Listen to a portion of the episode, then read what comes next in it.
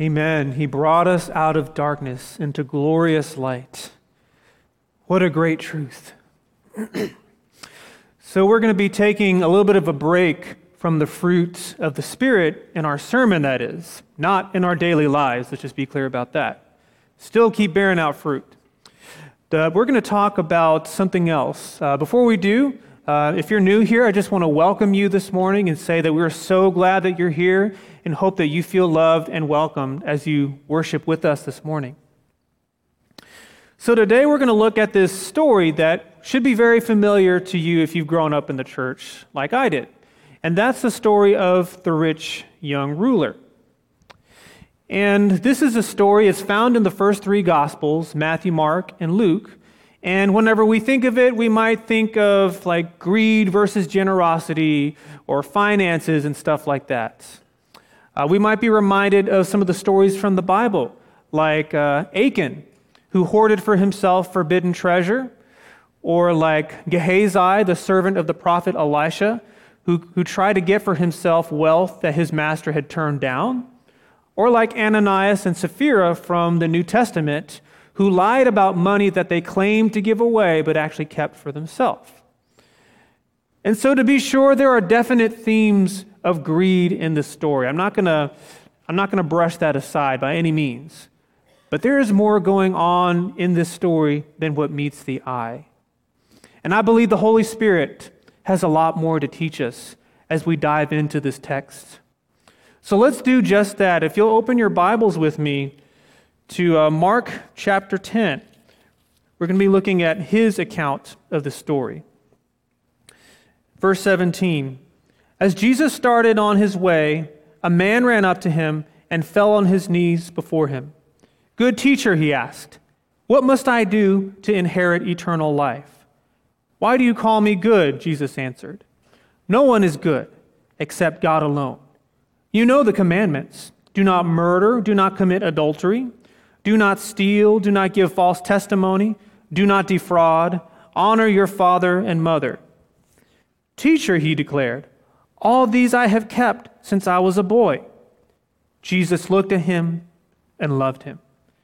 One thing you lack, he said. Go sell everything you have and give to the poor, and you will have treasure in heaven. Then come, follow me. At this, the man's face fell. He went away sad because he had great wealth.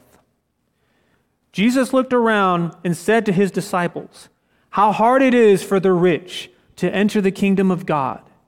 The disciples were amazed at his words, but Jesus said again, Children, how hard it is to enter the kingdom of God. It is easier for a camel to go through the eye of a needle than for a rich man to enter the kingdom of God. The disciples were even more amazed and said to each other, Who then can be saved? Jesus looked at them and said, With man this is impossible, but not with God. All things are possible with God. Lord, as we come together, would you guide us as we journey through your holy scriptures, these inspired words from your Spirit? And may your Spirit guide us and lead us as we gaze upon your truths. And may we hold them dearly, these truths that will not return as void. Please be with us as we engage ourselves with your words together this morning. Amen. All right, so let's go ahead and insert ourselves into this scene here. So we've got Jesus, he's walking around town. It's in the daytime, there's a lot of people around, including his disciples. And then this young man starts running after him, trying to catch up to him because he really wants to talk to him. So let's just take a snapshot at this young man. Who is this young man? Well, if we put the three gospel accounts together, kind of like a puzzle, we find that he is rich, that he is young, and that he's a ruler of some kind. And as we just read, we can see that this guy, he's a pretty big deal. He's rich, he's successful, he's like the ideal person who has it all together. You ever meet those people that they just seem to have it all together, and you're like, oh, I'm so jealous? And that's a sermon for another time. But you just they just can do no wrong it seems. This guy had the most perfect resume. I mean, you'd want him for a son in law or for an employee or something like that. This was the ideal picture of God's favor, or so was thought in the ancient world. I can just kind of see the disciples nudging each other, say, hey, look at that guy. Look, he's rich, he's successful, he's got the right image and vibe, and we could really use him. He could be maybe the 13th disciple for all we know. But, like, just imagine the good that he can do with his influence and his money to back Jesus' ministry. Oh man, Jesus, don't turn him down. Just don't, don't get all weird on him. And what's really telling about this young man is that he's seen running to him. Now, people like this, they don't run. That's beneath them. He could easily send a servant out to go get Jesus. But he's so determined to have an encounter with Jesus that he actually risks his own reputation and starts running to him. Not even Nicodemus did that. He had to meet with Jesus in secret at night. And so, one point for the rich young ruler so far. So it seems like he's off to a pretty good start. So then he catches up to Jesus and he bows down and then he says, Good teacher, what must I do to inherit eternal life? And then you might expect that Jesus would say something like, Believe in me and you shall be saved. Kind of like what Paul said to the jailer in Philippi. But then he throws this really off the wall response. He says, Why do you call me good? No one is good except God alone. I can just see the guy just going like, wait, what? It's like, where did this come from? It sounds weird and kind of rude. Why would he say something like this? Well, you see, some religions would try to tell you that, well, he's denying his divinity. He's saying he's not really God, or he's confessing his own sin. But all this is completely wrong. Rather, what he's doing is he's trying to get this young man to think about what is goodness? What is that really?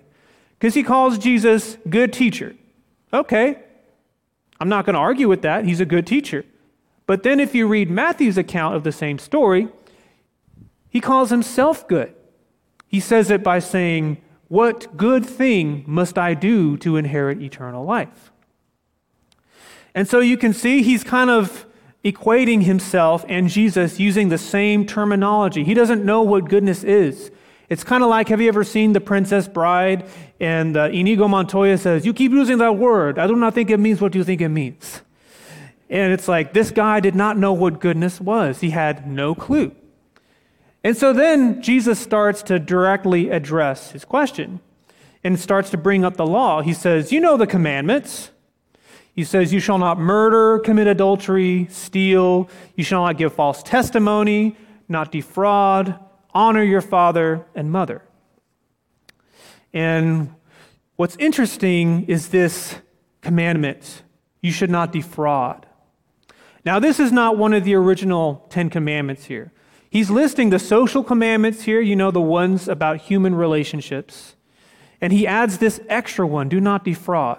And interestingly enough, the Gospel of Mark doesn't even mention the fact that this guy's young or that he's a ruler, but rather hones in on his wealth. And there's a lot of interpretations from the commentators about what he means by do not defraud. But we know that this guy was certainly in a position to be able to defraud people. Because this guy was rich, he had the means in which to do it. And so this further goes to underscore this man's wealth because that plays a big, important part of the story. And I also think that he's trying to get a little bit more personal with this young man, kind of getting at the heart of who he is, doing a question or a commandment that's more directed straight at him. But initially, it just kind of flies over his head. He's like, Oh, yeah, I've kept all these. He says, I've kept all of this since my youth. I can just see him just checking them off one by one. Bam, bam, bam. Oh, yeah, I did all that. I'm on a roll here. It's like he thought nothing of it. You might as well ask me, hey, Danny, you want to win a prize, answer these three questions. Do you have any guitars? Check. Do you like coffee? Check. Do you have any flannel shirts? Check, check. And this, it was nothing to this guy. He thought nothing of it. But then in Matthew's gospel, he adds this follow up thing. He says, What do I still lack? And so this is good, right? All right. It shows that he knows that he doesn't have it all together. He knows something's missing. He's not perfect. He's still out there searching. So, yeah, that seems good on the surface. But what it's doing is it's giving us a further glimpse into how he defines goodness. He defines it as if it's a step by step process and he just needs one more piece and then he's there. Like putting together a collection, get one more piece and then he's got it. I was talking to a friend of mine last week and he was describing how he had this goal of visiting all 50 states. And he told me he was going to take a trip in which he was going to actually get to check the last two states off his list. And this is how this guy is trying to go about eternal life. One more step, and I'm there. This guy is clearly way in over his head, and you can see that his definition of goodness is more and more starting to resemble the popular definition today. So, goodness. If you're going to go up to some random person at the grocery store and say, Hey, do you think you're a good person? They might say something like, Well, I'm not perfect, but who is? Um, well, I, I try to be nice. I'm a nice person. I round up to the next dollar to give to the homeless children at the grocery store at the, ca- at the cashier. Um, I try to treat people the way I want to be treated. I get offended at all the right stuff on social media. So I think I'm doing pretty good. You might hear something like that. Or the popular critique of Christianity is why would a loving God send good people to hell? And you see, there's a big problem in the use of the word good. The issue here is that we cannot come up with a unit of measurement that can contain the goodness of God. So if any of you know my wife, it's like, uh oh, where's, she, where's he going with that illustration? My life depends on where I go. But uh, if you know her, she's this kitchen geek. Like, you name it, she's got it. She's got all these gadgets and appliances and knickknacks. She's like the James Bond of the kitchen or something. I think half the ladies in our church have instant pots because of her. But she's got this one thing in our kitchen. It's a small digital scale that's designed to weigh portions or ingredients. And let's say I have a cup of flour and a little pinch of salt. Of course, the flour is going to weigh much more than the salt. But let's say I run a semi truck over this scale. Not only is the scale going to be incapable of registering that weight, but it's going to be crushed underneath in thousands of pieces, and it'll render anything that it's capable of measuring as one in the same. That's what it's like whenever we try to put our goodness up against the goodness of God. It just can't be done. And so Jesus sees his naivety. He's clueless, way in over his head. And he could do something like this. He could like challenge him and say, Okay, you think you kept the law? All right, well, let's go through it, shall we? No, you might not have murdered anyone, but have you been angry towards your brother? Then you are worthy of the same judgment. You might not have committed adul- adultery, but have you looked at a woman with lust? Because you have committed adultery in your heart. And he could go by the law piece by piece and show him every single place where he has broken the law. You might pity him. In the South, we might say something like, Oh, bless your heart. But he doesn't do that. He does something else. Mark tells us that he looked at him and loved him. Looked and loved. He saw into the very depths of his soul. He could see this enormous debt just hanging over this man, this guy who was used to being owed rather to owing, this enormous astronomical debt that he could never begin to repay. And it says that he loved him. Man, that just hits me every time I read that. This man, he, he uses this word for love that's not used anywhere else in the Gospel of Mark. It's used like God so loved the world, or we love because he first loved us.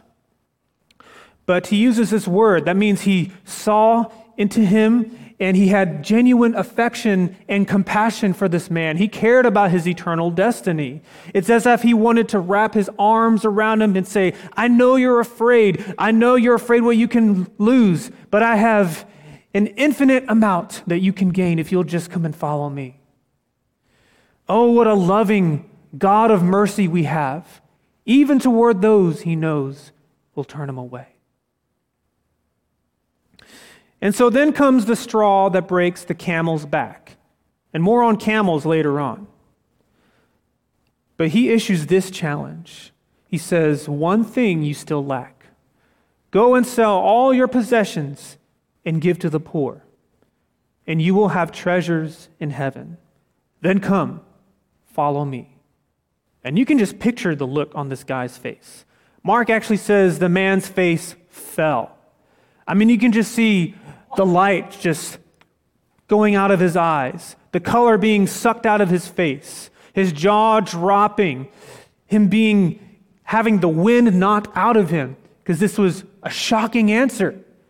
And this guy was used to just getting whatever he want at the drop of a coin. I can just see him squirming there and being like, oh, I just, I can't do this. And then he walks away. So, what is Jesus doing here? What's he accomplishing? Why does he issue such an outrageous challenge or command? Has God really required of all of us that we empty out our bank accounts, that we give it all away to the poor, and that we just go follow him like that? This part of the passage can often be misinterpreted. So it's important to know that riches are not inherently evil, and poverty is not inherently virtuous. That's where we can go wrong. That's not what Jesus is saying. Because there's plenty of examples of men and women who have been faithful followers of God throughout history, throughout the Bible, all the way up to today. So the answer to that question is no. God has not required us to give all of our monetary possessions away. But before you breathe a sigh of relief, hear what Robert Gundry has to say in his commentary. He says that Jesus did not command all his followers to sell all their possessions, gives comfort only to the kind of people to whom he would issue that command. Wow, if that doesn't wake us up. So, what's Jesus doing here? His aim here is twofold. First, he challenges his perception of goodness. We already looked at that. He's trying to define the terms here. And then the second thing he does is he reveals his lack of goodness. He shows him that no, he did not fulfill the law. Through that simple challenge, he shows the young man that he does not love his neighbor enough to bless them with his riches. So now he has broken the second commandment you shall love your neighbor as yourself. And then he shows him that he does not love God enough to forsake everything and follow him. And so he has broken the first commandment You shall love the Lord your God with all your heart, your soul, your strength, your mind. He has broken the whole law, and now he is left with nothing except for his greed and covetousness, which is his monster. The illusion is shattered, his true state is seen. I'm reminded of the Garden of Eden shortly after Adam and Eve had sinned. They saw that they were naked and they were ashamed. And so they became the first human innovators or inventors, if you think about it.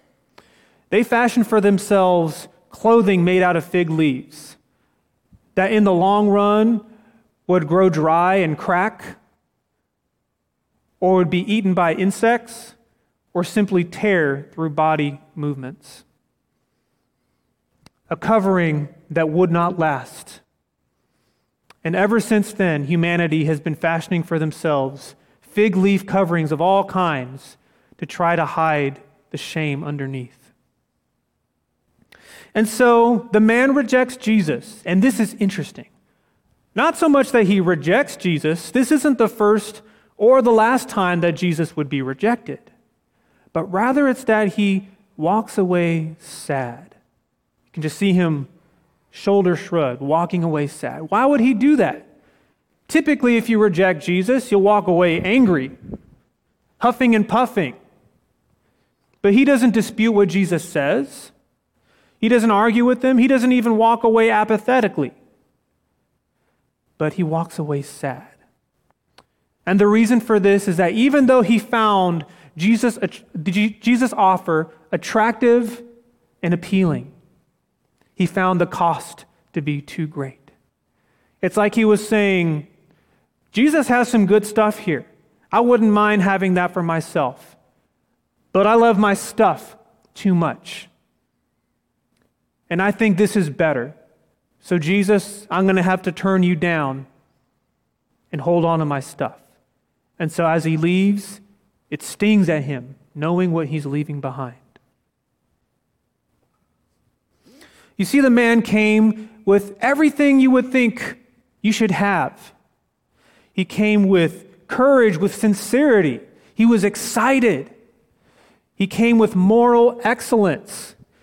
He even came with the posture of worship and reverence and respect. But he came with neither true desire nor love. Brothers and sisters, hear me. It is possible to desire the benefits of Jesus without desiring Jesus himself. We can love and defend Christian principles and ethics. We can enjoy being in Christian community. We can love singing worship songs and even devouring good, sound, solid theology. But it's all for nothing if Jesus is not our first love. We can be more in love with the idea of God than God Himself. So remember, the disciples are here and they're watching all this go down, and these guys are dumbfounded. They're like, what just happened? And so Jesus uses this opportunity to teach them. And so hear what he says. It says, He looked around and said, How hard it is for the rich to enter the kingdom of God. They're amazed. And then he reiterates it Children, how hard it is to enter the kingdom of God. It is easier for a camel to go through the eye of a needle than for a rich man to enter the kingdom of God. Now, I got to hang out on this illustration for a second, because this is one that has been butchered many times, by myself included. I remember reading this as a little kid and thinking it was talking about a camel putting his eye through a needle. I'm like, ouch, but that's not the correct interpretation. There's a popular one about this, this gate on the side of the wall in Jerusalem that was so small that if you took the load off a camel and just got him just kind of squat down, put his legs together, push, push, push, and then you can get him through the other side like Winnie the Pooh in the honey tree or something. But these kinds of explanations take away with, from what Jesus is trying to say here. He's not saying that it's, it's really difficult, but you got to try and try, and then it's possible. He's saying it is impossible to enter the kingdom of God. In what universe can a camel just walk through the eye of a needle? It's ludicrous, completely impossible. Jesus is saying, All have sinned and fall short of the glory of God. He's saying, No one is righteous. No, not even one.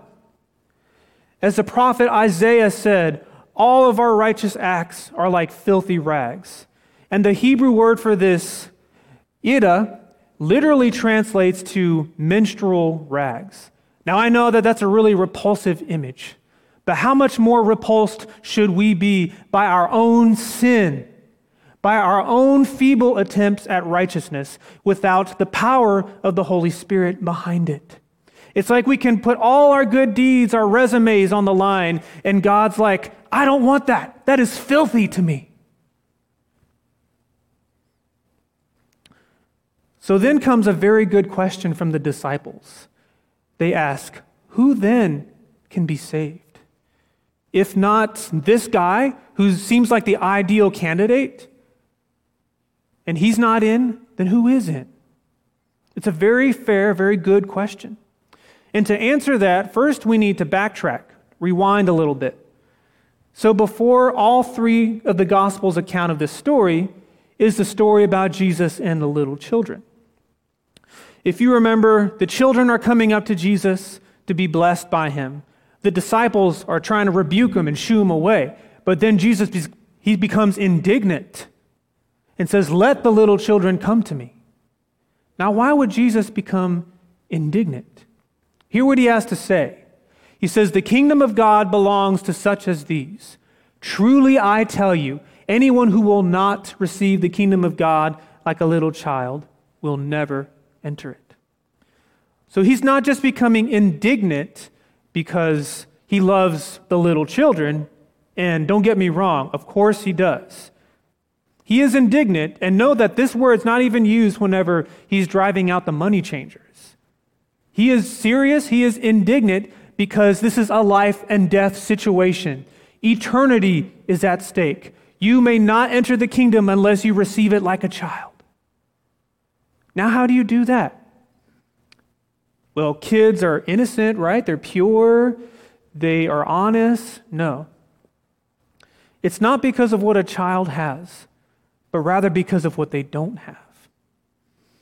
So, my daughter just turned 10 this past month. I may or may not have shed a man tear over that. But uh, I just remember 10 years ago, whenever she was born, how little she was. I probably drove like five miles an hour on the way home from the hospital because I was afraid of, of breaking her precious little bones. And I remember holding her in my arms, and she was just so little, so helpless. She was wrapped in those swaddled blankets. I dare not let go, or else it would not end well. But she was dependent, not on anything that she could claim as her own, but being in the arms of a loving guardian. And that's how we need to be. We need to drop the pretenses that we have created for ourselves because our good stuff is not good enough. We need to become like a little child and come to Him and say, I confess that I have nothing. All these things, it's filthy. All I can bring you is the nothingness that I am. And all I can do is bow before you, submit myself to you, depend on you, and love you. This is the idea that Jesus is getting at whenever he tells us in the Beatitudes Blessed are the poor in spirit, for theirs is the kingdom of heaven. That's the answer right there. And so Jesus responds to that question who then can be saved? And then he says, with man, this is impossible. With riches, dreams, and aspirations, with good deeds, with careers, this is impossible. But not with God. With God, all things are possible. With God, the most squeaky clean to the most repulsive sinner can both be saved.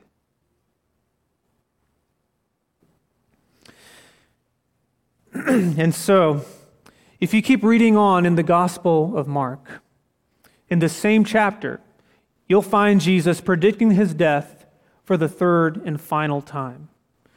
By this point, he has left behind his throne in heaven. He has veiled his glory and splendor in human flesh. He has given his service to those around, and now he's about to give up his last thing his very life upon the cross. Whenever God saw that Adam and Eve were clothed in garments that could not last. He put to death an innocent animal so that they could be a lasting covering for them physically. And in the same way, later on, Jesus saw that we could not save ourselves, or God saw that He could not save ourselves. And so He sent His only Son to become the Lamb who was slain for our transgressions, to be our permanent covering, to absorb his righteous wrath, so that we could be spared what we deserve, but receive treasure in heaven that we do not deserve. You see, unlike the rich young ruler, Jesus gave everything so that we would have infinitely more than what the young man had. You see, Jesus emptied himself so that we might be filled. He desired us so that we might desire him. He loved us so that we might love him. I love how David Platt puts it. He puts it really well. Let me read you this quote. He says, Jesus was not calling the rich man away from treasure, but to treasure. The question for us is whether we will live for short term pleasures we cannot keep or long term treasures we cannot lose. Later on in the book of Philippians, Paul will lay out his own resume, and we can see that in many ways he's very similar to the rich young ruler. He basically says that he was the ultimate Hebrew, the ultimate Pharisee. He was zealous, he was faultless, as he describes himself. He basically says that if you thought you were all that, I was better. But his response after meeting Jesus could not be more different. Hear what he says in Philippians 3 7 through 10. He says, But whatever gains to me, I now consider loss for the sake of Christ. What is more, I consider everything a loss because of the surpassing worth of knowing Christ Jesus my Lord for whose sake I have lost all things. I consider them garbage, that I may gain Christ and be found in him. Not having a righteousness of my own that comes from the law, but that which is through faith in Christ, the righteousness that comes from God on the basis of faith. I want to know Christ. Oh, that we would know Christ, that our heart's desire would be Christ alone. Now, there are three truths that we can take away from this. The first is that despite our greatest efforts, we will fall short. You might be like, I don't believe in, in salvation by works. I don't believe that's how I get to heaven. Maybe not. But how often do we find ourselves relying on our own strength rather than in the power of the Holy Spirit? The second thing is that if Jesus is not your heart's desire, then you are walking away. Now, I'm not saying you can't have any possessions, you can't have your, your families, your hobbies, all these things that you enjoy in life. Of course, God wants us to enjoy the blessings He's given us. But the error is whenever we allow these things to become Lord of our life. Whenever Jesus becomes one of many things that defines us, rather than the only thing that defines us, in which we find our identity. He told us that no man can serve two masters. Either you'll love one and hate the other, you'll be devoted to one or despise the other. The third truth is that if you come to Jesus with nothing, he will give you everything. We cannot fathom the riches that Jesus has in store for us. Remember Psalm 37 4. Delight yourself in the Lord, and he will give you the desires of your heart. Now, I want to close with a story. You might have heard of uh, Joni Eareckson Tada. Google her if you're not familiar with her. But I got to see her speak at a conference years ago. And at one time, she was a 17 year old girl she was born in a family of athletes, a believing family. She loved to play sports, go horseback riding, swimming, and just had a promising future ahead of her. But then one fateful day, she took a dive into what she thought was deep water, but was not. And she became paralyzed, unable to, to move her arms or her legs. And so then during her rehabilitation, she struggled, as you can imagine. She went through anger, through depression. She cried and cried out to God to be healed, but nothing. She even tried to go to so called faith healers to try to be healed, but nothing. Finally, she remembered 1 Thessalonians 5:18, which says in all things give thanks. And so at first, she kind of begrudgingly started to try that. She's like, "All right, I'll try to find the very few things out there that I can be thankful for in my situation." So at first the list was very sporadic, but then it started to grow and grow and grow. And her perspective started to change. And then one, one time she noticed and, or realized that her paralysis was not the worst thing that she had ever been through, but that one time she was completely dead in her transgressions, but was brought to life by a loving Savior. And from that point on, she learned to depend on God like never before. I'll never forget what she said that day. She said, Even though God took away my arms and my legs, He gave me Himself. I want to ask you a few things this morning. You might be here and you might not be shaking your fist at God, but are you quietly walking away? Is Jesus the desire of your heart this morning? Are you ready to give everything that you have if He requires that of you to go follow Him, if He calls you to something like that? Let me ask you this if you lost what you love most in this world, will you still run to Jesus? I hope so. Because He is looking at you as He looked at the young man, and He loves you just the same. Oh Lord God, Teach us to desire you more than all these other things. May we not be like the rich young ruler who came with everything, but it was useless. But may we be like a little child who comes to you with complete dependency upon you. Lord, you resist the proud, but give grace to the humble. Lord, would you humble our hearts?